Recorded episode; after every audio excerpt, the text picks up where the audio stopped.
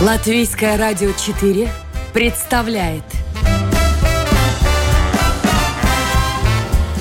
Ток-шоу «Александр Студия».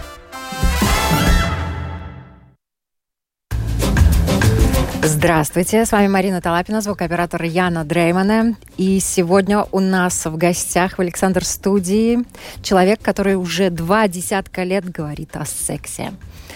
Это не интрига, это правда. Эта женщина знает, как говорить о табуированных темах с детьми, с малышами, с подростками, с детьми с душевными расстройствами. Также знает, как говорить об этом с родителями, с педагогами, с политиками, с чиновниками, потому что она все это делает. И главное, что наша сегодняшняя гостья знает, зачем она это делает. Я очень рада представить сегодня у нас в гостях глава общества Папа Зец Ивита Келла.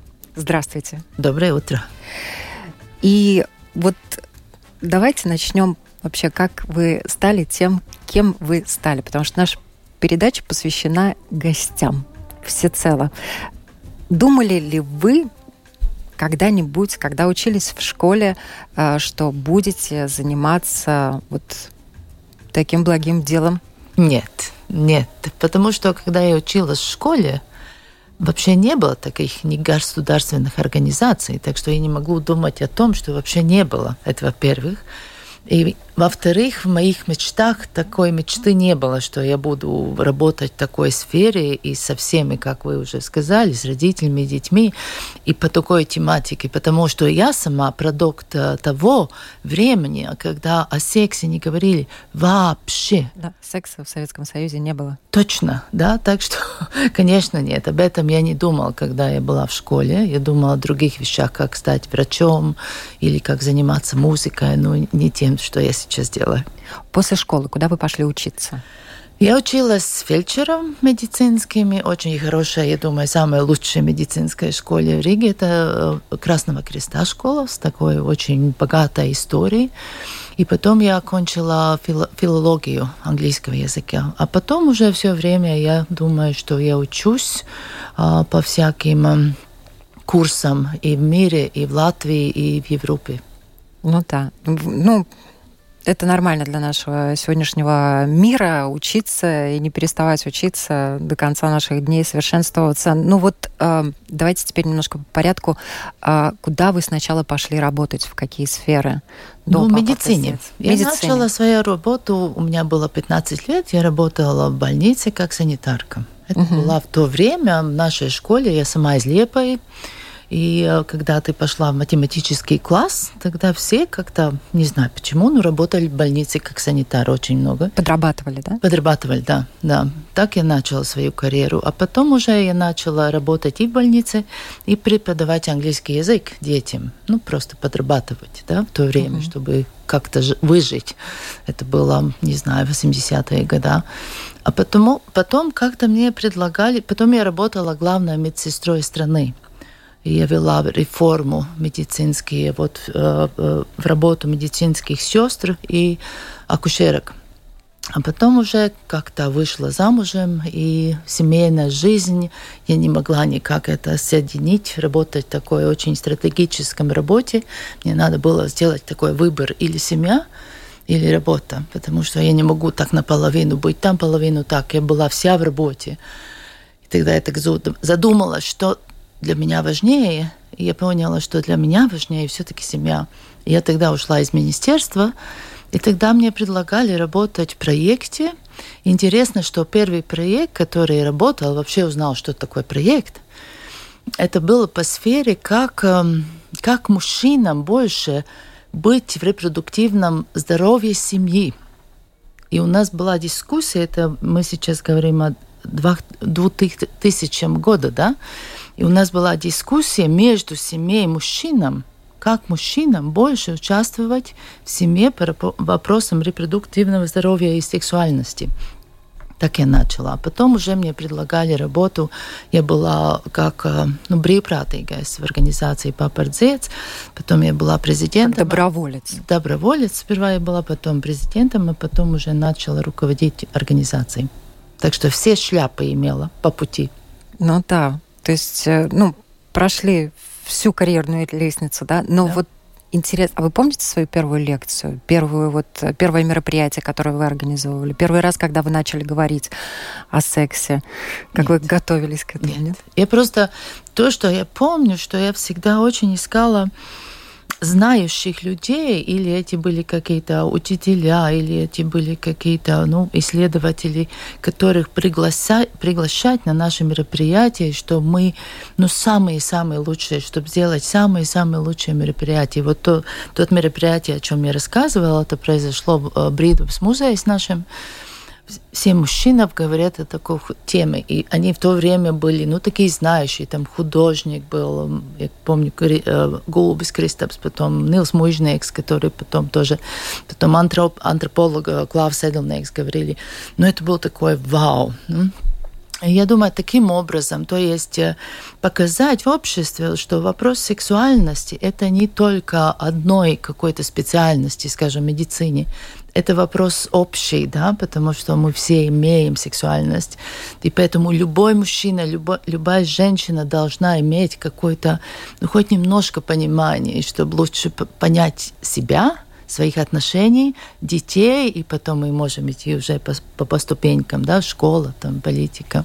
Ну, то, как вы этим занимаетесь, именно тот качественный уровень, на котором вы даете информацию, я считаю, говорит о том, что вообще э, вы в принципе меняете культуру восприятия этой темы нашим обществом. Большое вам спасибо за такие хорошие слова. Мы так стараемся, да. Стараемся. И у меня к вам просьба вот сейчас, э, может быть, немного проанализировать за эти 20 лет которой вы работаете с Папор Децец, да, как эта тема изменилась для общества? Я думаю, что мы идем, скажем так, правильный путь в Латвии, да. Но у нас, конечно, как в всех странах, есть еще трудностей много. Но если я смотрю 20 лет тому назад и сейчас, очень нелегко. описать ситуацию. С одной стороны, те 20 лет тому назад мы все, даже 30 лет тому назад, мы все смотрели на вопрос, о, презерватив, там вот при, пришло в Латвии презерватив, да, это свободно доступно. И при том, я хочу напомнить, что в те времена, например, моя бабушка, она использовала, если она могла купить это не хорошего квалитета презерватив в аптеке, она использовала, когда она работала в саду или когда она работала в кухне. На палечнике. Да, правильно, да. Много раз могли женщины использовать. Не знаю, использовали ли они, моя мама или бабушка, как презервативы, это не знаю. Не спросила, у нас не были такие разговоры, к сожалению. Ну вот, это было такое время. И сейчас приехала куда-то из Европы там презервативы. И иногда, даже сейчас, бывают взрослые, которые говорят, папа, отец, помню, вы же там разделяли презервативы. Вот это было минус 30 лет, но это было настолько такое мероприятие в Латвии, Домской площади это произошло, что вот старшее поколение это еще помнит, а, да, вот это ваша организация, все, мы больше ничего не делаем. Так это началось. И я помню, когда первый раз э, организации создали в Латвии, создали наши коллеги из Ирландии – да? Это есть мы э, части угу. международной 94 год. Да. Когда они создали организации, то в первичные в организации вступили, как вы думаете, кто? Это были врачи, да, потому что это же тема медицинское здоровье, репродуктивное здоровье. Потом в организации, может быть, вступили еще учителя. Это было начало. Так что в какой-то степени Э, понимание о вопросе репродуктивном здоровье и сексуальности это было такое немножко ну, э, узкое да. понимание для, uh-huh. ну, для некоторых профессий. Но мы уже с самого начала, я так начала думать, что это не так, это неправильно, это же вопрос о нас, это мы не можем говорить об наших отношениях, не только сексуальных, вообще отношений, эмоций, только вот эти две профессии, это же имеет в виду пошире и мужчины, и женщины.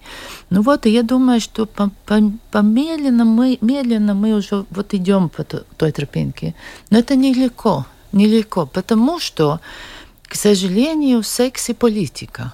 что все время есть какие-то политические силы, которые думают, что если они будут в каком-то мере запретить разговоры о сексуальности у детей, например, что за них будет больше голосовать. К сожалению, это есть так и сегодня, и не только в Латвии, это есть и так и в Европе. И это, конечно, вот наш тот путь немножко тормозит. То есть э, два шага вперед, один назад, два шага вперед, один назад. Но хорошее дело есть в том, что те родители, которые уже помоложе, большая часть из них уже думает, э, э, ну, веселīgi, ну, здорово, экологично, да. Да, понимают. они уже понимают и как-то начинают сами изучать эти вопросы. Так что я думаю, что мы идем такой правильный путь. Можно спросить вас, как ваши родители подходили к этому вопросу и вас просвещали на эту тему, если вообще просвещали? Ой, никак почти. Я знала о месячных, да, но при том это было так, знаешь, доченька, у тебя будет что-то такое, вот не, не, не пугайся. Не пугайся. Да, ну, более-менее так. А потом я уже пошла тот путь, который, я думаю, многие из нас, моего поколения, и даже не моего, даже, я думаю, сейчас просто, э, просто сейчас другие э, виды, как можно найти информацию. Но я сама начала искать, и я нашла в нашем шкафу в спальне, где мама с отцом э, спали, там была в шкафу книга, она была финские авторы, что должны знать люди в браке. Ну, перевод мой, да с некоторыми рисунками, черно-белыми. И сейчас это очень важно, вот, тот, вот конкретно в этот момент сравнивать, вот что я нашла, когда мне было там, не знаю, 6 лет, может быть, да, посмотрела книгу, ничего интересного, ну там черный, белый рисунок, ну ничего, ничего не понимаешь при том. И как это сейчас, что дети сейчас находят, находят. если они ищут, да? Это то, что не изменилось. У всех детей интересует эта тема. Когда я была ребенок, наших прабабушек это интересовало. И детей сейчас интересует. Но если наши прабабушки, у них даже, может быть, не был доступ к книгам, не всех прабабушек, да, то сейчас у любого ребенка есть тот доступ – но ну, что изменилось? В то время наши прабабушки, они, может быть, посмотрели, как там, не знаю, животные, ну, если они жили в деревне, как животные занимаются, от этого они много чего научились.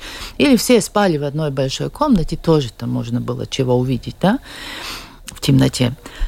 Потом мы, мы смотрели книжки, там черное по белому, тоже неинтересно, ну, может быть, немножко интересно. А что дети сейчас может находить?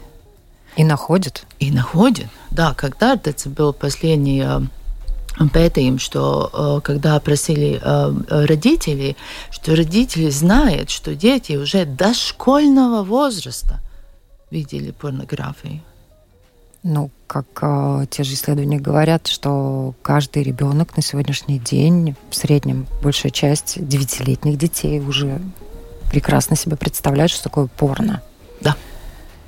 Ну вот, и я, как, почему я так вот хотела сравнивать эту линию, время, просто чтобы если кто-то сегодня думает, что мы не должны говорить о детях и очень, с детьми, и очень даже рано об этих вопросах, это есть такой, ну, путь неправильного мышления, я думаю. Но это принцип Страуса, голова в песок. Да. Да. А встречаются такие взрослые люди? Да, да. И это не только политики, которые на этом себе строят рейтинги и пиар делают, да, это взрослые люди совершенно осознанно говорят вам на полном серьезе, что нельзя не говорить. Нам. Да. Это не будет так точно, ну, по прямой линии Буквально. нам. Это более есть в таком виде, что э, нас приглашают в школу и на родительские собрания, да. И я очень рада, если есть такие родительские собрания, во-первых. Во-вторых, я рада, если директор школы сумел пригласить, пригласить родителей так, чтобы они и пришли. В-третьем, я вообще не знаю, ну, в восторге, если там пришли отцы. Отцы, да? У нас же есть все-таки дети, мальчики, девочки, да? Всегда в собраниях только женщины. А кто же говорит о всяких там мужских делах? Женщины? Сомневаюсь. Ну вот. То есть, если есть родительские собрания, Но проблема в том, что родительских собраний сейчас, э, ну, не, не будем говорить о локдауне, о, о нашей mm-hmm. пандемии, но родительские собрания, они же почти не происходят. Если они происходят, не были случаи, когда, ну, есть собрание, там, школа пригласила, и кто приходит? Директор и один, одна учительница. Ну, благодарю, будем поговорить, да? Так что, так что вот, вот так есть. И вот, но в той же мере те же самые родители, которые не приходят на собрание, потому что на собрании мы можем общаться, мы можем рассуждать те вопросы. Я считаю, что если родители хотят запретить сексуальное образование, тогда они, может быть, эм, не поняли, что происходит сейчас ну, в мире. Да. То есть они еще живут в каких-то старых рамках. Возможно, а они не до конца новых. понимают, что будут давать, какую информацию будут давать детям. Это же тоже важно. Правильно, правильно, правильно. Ну, ну, хорошо, возьмем так, что ну, мы не хотели, чтобы наши дети узнали, как родители, то есть мы их будем как-то ну, ограничить от той информации в школах, да, то есть не будем говорить, потому что всякие учителя там бывают. Но будем честны к себе, ну, сами к себе. Все дети имеют же эти э, телефоны или, ну, да. Гаджеты, планшеты. Гаджеты, да. А там всякая информация доступна.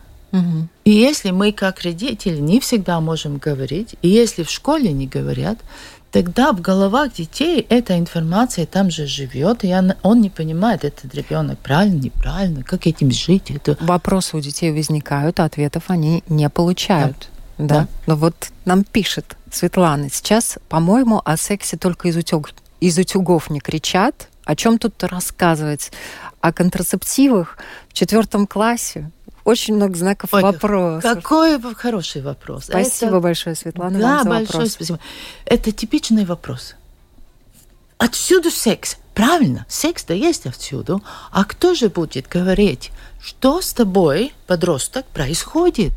Твои эмоции, твое тело. То, что ты видишь в Инстаграме, хочешь быть таким же – все родители мы хотим, мы даже мы вообще знаем, кому следует наш ребенок в Инстаграме. То есть какая фигура, какой есть сейчас, а, а, ну, когда я росла опять, ну это будет так, что мы могли сравнивать. У нас был идеал а, красоты для женщин, например, Бриджит Барто. Может быть, помните, да? да? И там даже был такой София 90, 60, 90. 90 да. об, об, об, ну, как это будет? Объем груди, объем, объем груди. талии, объем бедер. Да, и это был вот у нас идеал. Мы все женщины хотели быть так. Ну, в крайней мере, много женщин, да, там французский идеал. И интересно было бы, если все родители знали, кто есть идеале сейчас у детей, которые есть у них, кому они следуют и какой это идеал. Например, посмотрим на ну, тету, тету, Тату... Татуировки. Татуировки, да. Посмотрим. Нам, как родителям, хочется, чтобы наши дети, так делали или нет? Могли бы мы немножко обсуждать этот вопрос? Это мода сейчас, да? То есть у детей ясно, они хотят быть с модой. А как у нас родители? Как мы с этим живем? Это, ну, как, например, один вопрос, который сейчас такой очень распространен. Ну, подумаем о нашем ребенке. Например, в школах иногда родители спрашивают, ну, что делать, как быть с этим вопросом? Это один вопрос, который мы можем с нашими детьми разговаривать. Потом вопрос, правильно, секс отсюду. А потом, а что происходит в голове нашим ребенка? Может быть, он думает, если у меня в 14 лет нет секса, может быть, я ненормальный один вариант. Э, я позволю себе рассказать историю девочки, которая пришла к нам в программу поколение Z, рассказала свою историю. Она родила в 14 лет. И она рассказала, что в школе с ними никто об этом не говорил. Главы, в которых рассказывалось о половой жизни, пролистывались. Им говорили о грибах, mm-hmm. о спорах, там, о пестиках и тычинках, но только не о том, э, как э, происходит это у людей. Ее мама когда узнала, что она забеременела, и аборт делать поздно, да, и вообще об аборте речь даже не шла, да, она говорит, ну как же так? Ты же могла посмотреть в Гугле. И у родителей создается иллюзия, что дети действительно, если чего-то хотят, и контрацепции могут найти. Вот вы замечательную фразу сказали, да? Детям неинтересна контрацепция, да? Им интересны вопросы о сексе. Да. А кто с ними об этом разговаривает и где они об этом узнают информацию? Это вопрос открытый. Если родители не готовы хотя бы э, давать им источники проверенной информации. Ну вот сейчас подумаем, сколько родителей, а сколько родителей должны инвестировать время, чтобы они знали, ну, или вы, или я, какие есть, э, ну, как вы сказали, э, ну, устицамовоты, достоверный источник. Да. То есть мы должны знать, это уже опять не так легко. И я всегда советую родителям посмотреть, если они думают, что вот дети там смотрят секс, и есть какие-то хорошие источники, самим вот написать слово «сексуальные отношения» и посмотреть, что они найдут. Они там найдут дети, чаще всего порнографии. Потом я советую родителям, на самом деле, очень честно, как вот женщина, у меня тоже есть дети и семья, чтобы родители посмотрели такой порнюк и посмотрели, дают там совет. Милая, ты хочешь, чтобы я сейчас действовал так? О, нет, сейчас нет. Сегодня я не хочу. А, ну хорошо, будем тогда спать, да? Или, или такой разговор. Дорогой, у тебя есть презерватив? Ой, нет сегодня ну, может быть, тогда не будем заниматься сексом, это тогда не будет... Э, безопасно. Безопасно, да. Там нет таких разговоров. У нас есть еще один хороший вопрос. От Павла. Любовь заменили сексом, механическими отношениями на уровне животных. Вот до чего дошли уже. Молодежь не мечтает о своей любви, а просто идет в бар и о чем вы говорите? О том, как надевать презервативы. Но вот э, на самом деле это тоже подмена понятий. Ну, это вот очень э, спасибо, Павел, за ваше такое понимание и то, что вы слышите. Иногда мы взрослые, и родители, и, и политики, мы слышим и думаем то, что мы знаем. Да? Если посмотреть э, самые такие новые, у нас, к сожалению, э, к сожалению в Латвии нет последнего, ну, репродуктивās veselības pētījums, как это будет. Исследование о репродуктивном... И сексуальном здоровье. У нас да. Э, последний был 10 лет тому назад. Но во всех временах общество было разное. Во всех временах были женщины, которые ждали любимого, и только после брака у них был первый секс. И если мы читаем литературу, то мы все помним, что во всех временах были женщины, которые не хотели беременности. Ну, как-то случилась беременность. Или тогда они покончили с собой, или, или они искали метод, как э, atbrīvoties no augļa. Освободиться от плода. Освободиться от плода и таким образом умерли. Или там мужчина был таким хорошим, что взял вот эту женщину, они тогда э, ну, стали жить вместе как-то. Так что во всех временах были разные люди. И также есть сегодня, есть такие молодые люди, которые не ходят в бары, да, и которые ждут своих любимых, и они хотят этого делать и дождаться первого истинного молодого человека или женщины. Но это все идет отчасти и от семьи, да? То, как девочку готовят к жизни, то, как мальчика готовят к жизни. И у нас подростки в программах сами говорят, что им не хватает информации. Не хватает информации именно для того, чтобы строить правильно отношения. Потому что понятно, что когда молодые люди встречаются, пубертатный период сейчас тоже раньше наступает, отчасти как раз из-за этого завала информации, да. Вы совершенно верно говорите, да. потому что... И молодой человек да, говорит, я не понимал раньше, что такое, если девочка сказала нет и вел себя недостойно. Но я понимаю, что я вел себя недостойно сейчас, а не тогда. И очень об этом сожалею. Mm-hmm. Это говорит классный молодой человек. И тут надо говорить обо всем. И об отношениях, и о сексе. Да, ну, надо говорить. Ключевое Правильно. слово. Правильно. И, и, и, и там первое место, конечно, есть родители. И, конечно, если мы так смотрим по развиванию детей, тогда до дошкольного возраста родители это как ну, богини, да, как, как боги. Вообще да, все. авторитет. Авторитет, да. То есть мы должны любое время с детьми быть вместе, говорить с ним. Не то, что мы там варим суп, и дети играются с телефонами, да, то, что очень часто происходит, это очень неудобно. Да, но это так есть. Так у нас, взрослых, иногда есть этот двойной мораль. мораль. И если мы смотрим вот на, на это 10 лет тому назад, когда был этот пētījums, тогда то, что молодые люди говорили, что они бы хотели, что мы, взрослые, делились своим опытом, как мы познакомились, как у нас что-то не получилось, что мы делали, что у нас тоже болело сердце, когда любимая женщина ушла к другому или, или по-другому, да. Но мы же не говорим об этом. То есть мы, нам, как родителям, удоб, удобнее думать, что дети всю информацию найдет в интернете. Там же все есть, как Там мама есть, писала, да. да? И, а второй, ну, школа, может быть, там будет рассказывать там психологию или что такое. Но а по поводу же- отношений. Вот по поводу Да. отношений тоже пример из жизни. С девочкой не говорили об этом. И когда мальчик ей сказал, или ты будешь со мной Или заниматься сексом, или мы расстаемся, Мгм. девочка испугалась, что она останется в 14 лет одна. Она осталась не одна, она осталась с ребенком. Мальчик ее бросил, да.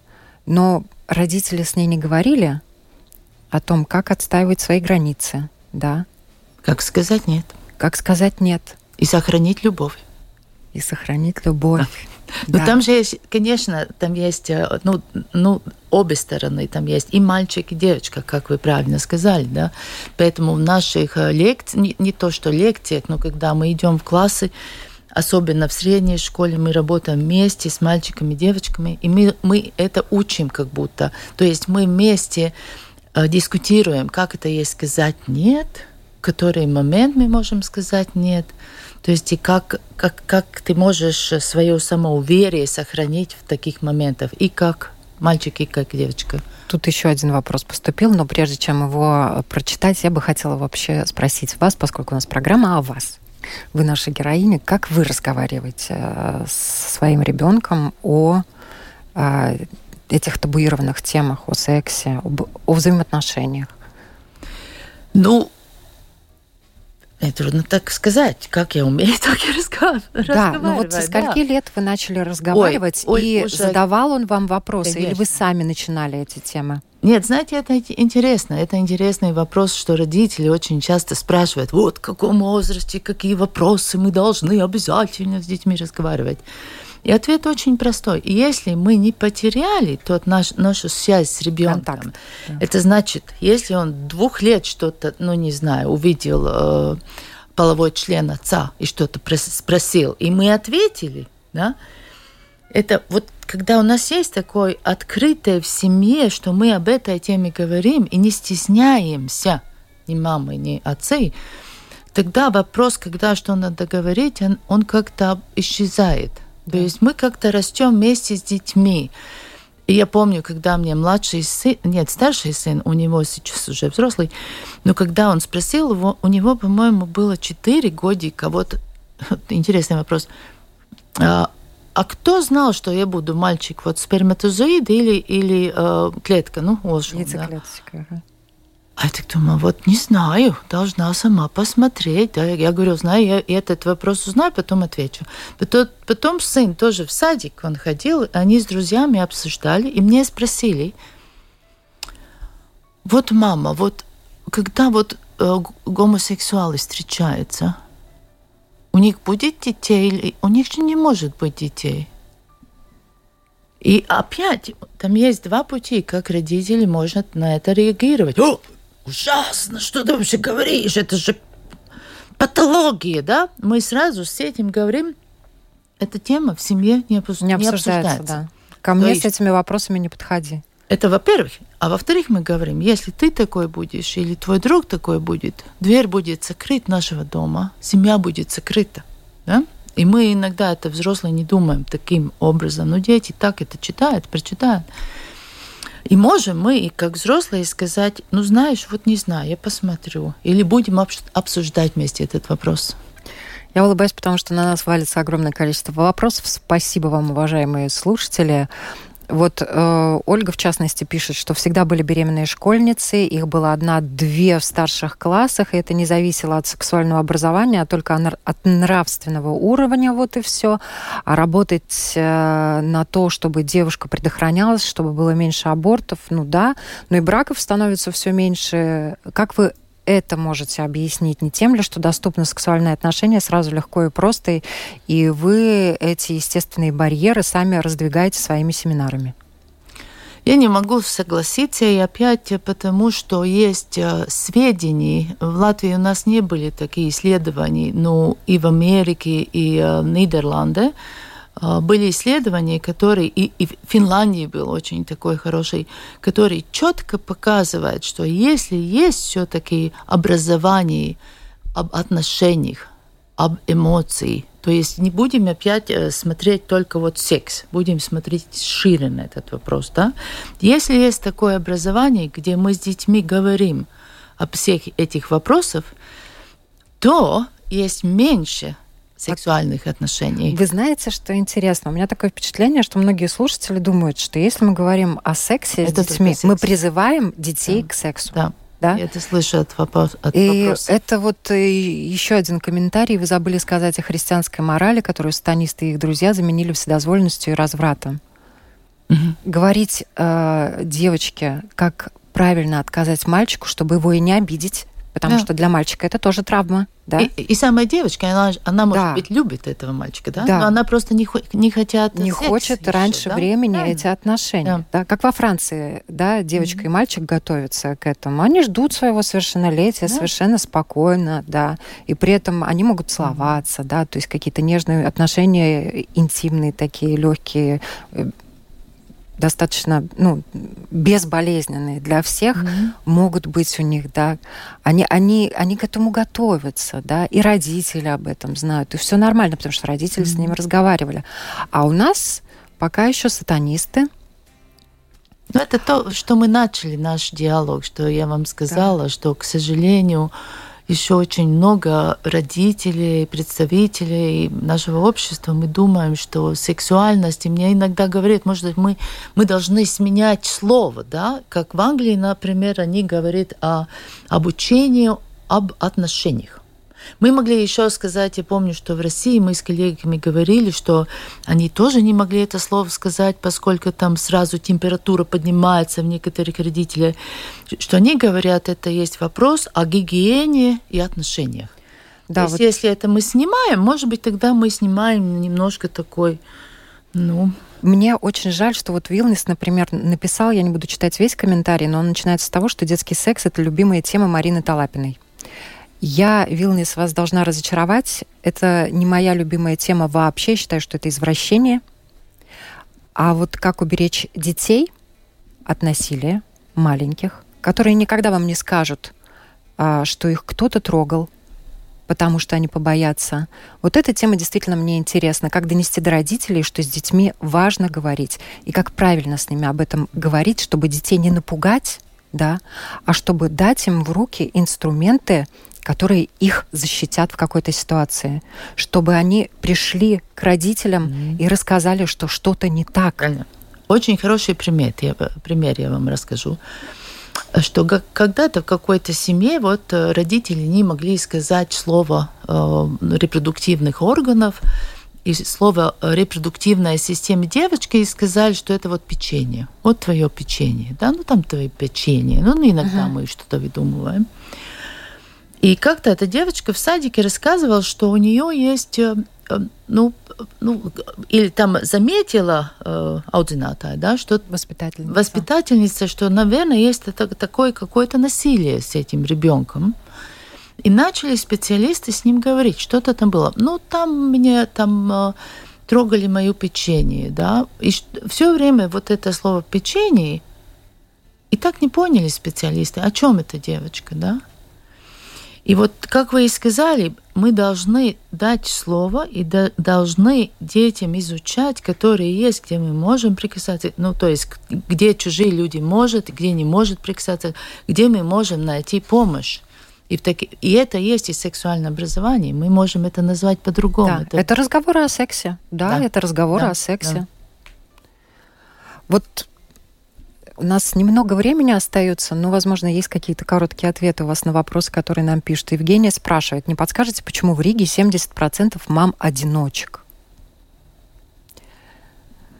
Во-первых, у меня нет такая статистика, да, но во-вторых, я бы ответила, что а, почему мамы одиночек, там мы опять могли бы посмотреть, насколько мы изучаем молодых людей, вот как решать конфликтов.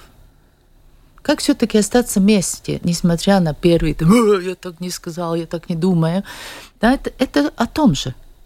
А как, как все-таки сохранить отношения, несмотря на то, что вот первые какие есть конфликты, как их решать. Это то же самое опять. Да. Это разговоры об отношениях, да. и в том да. числе, да. Секс вне брака – это блуд, пишет Рина. А вот э, Елена пишет, что у моего поколения было меньше вопросов, потому что мы больше читали, в том числе хорошие и серьезные книги. Они учили жизни, рассказывали о любви и о сексе, и о беременности. А что и сколько сейчас читают школьники? Разве что э, нелепые фэнтези. Ну, я не знаю, я думаю, что Гида Мапасана и сейчас э, школьники читают, да, но ну, может те, быть, не читают. читают. Да? Те, которые читают. Да, да. Те, которые читают. Те, которые читают, читают и сейчас хорошие книги. Вопрос, опять же, к родителям. Читают ли ваши дети книги? И вопрос родителям, читают родители сейчас книги, потому что дети смотрят, на родителей. Сколько часов, уважаемые слушатели, вы каждый день читаете книгу? Я буду честна, я стараюсь полчасика, но не всегда получается, да? Да. У нас остается буквально одна минута, но я хочу, чтобы вот вы обратились в канун Старого Нового года, да, буквально через два дня. Старый Новый год продолжается, да. праздники, да, ко всем, кто понимает, кто принимает, кто не принимает, ко всем. Что, что вы им скажете? Ну, я бы сказала, что самое главное – это все-таки любовь. Что мы могли и сумели любить сами себя и дарить эту любовь другим, и понимать, что даже если мы не все так думаем, мы разные, но будем жить дружно и любить друг друга, и ценить друг друга, и понимать друг друга. Спасибо вам большое за эту встречу. Я напоминаю, у нас сегодня в гостях глава общества Папа Зец Ивита Келла. Спасибо. И продюсер программы Людмила Лавинская, звукооператор Яна Дреймана, провела программу Марина Талапина. Я присоединяюсь, пусть все будет бережно и с любовью. Спасибо. До свидания.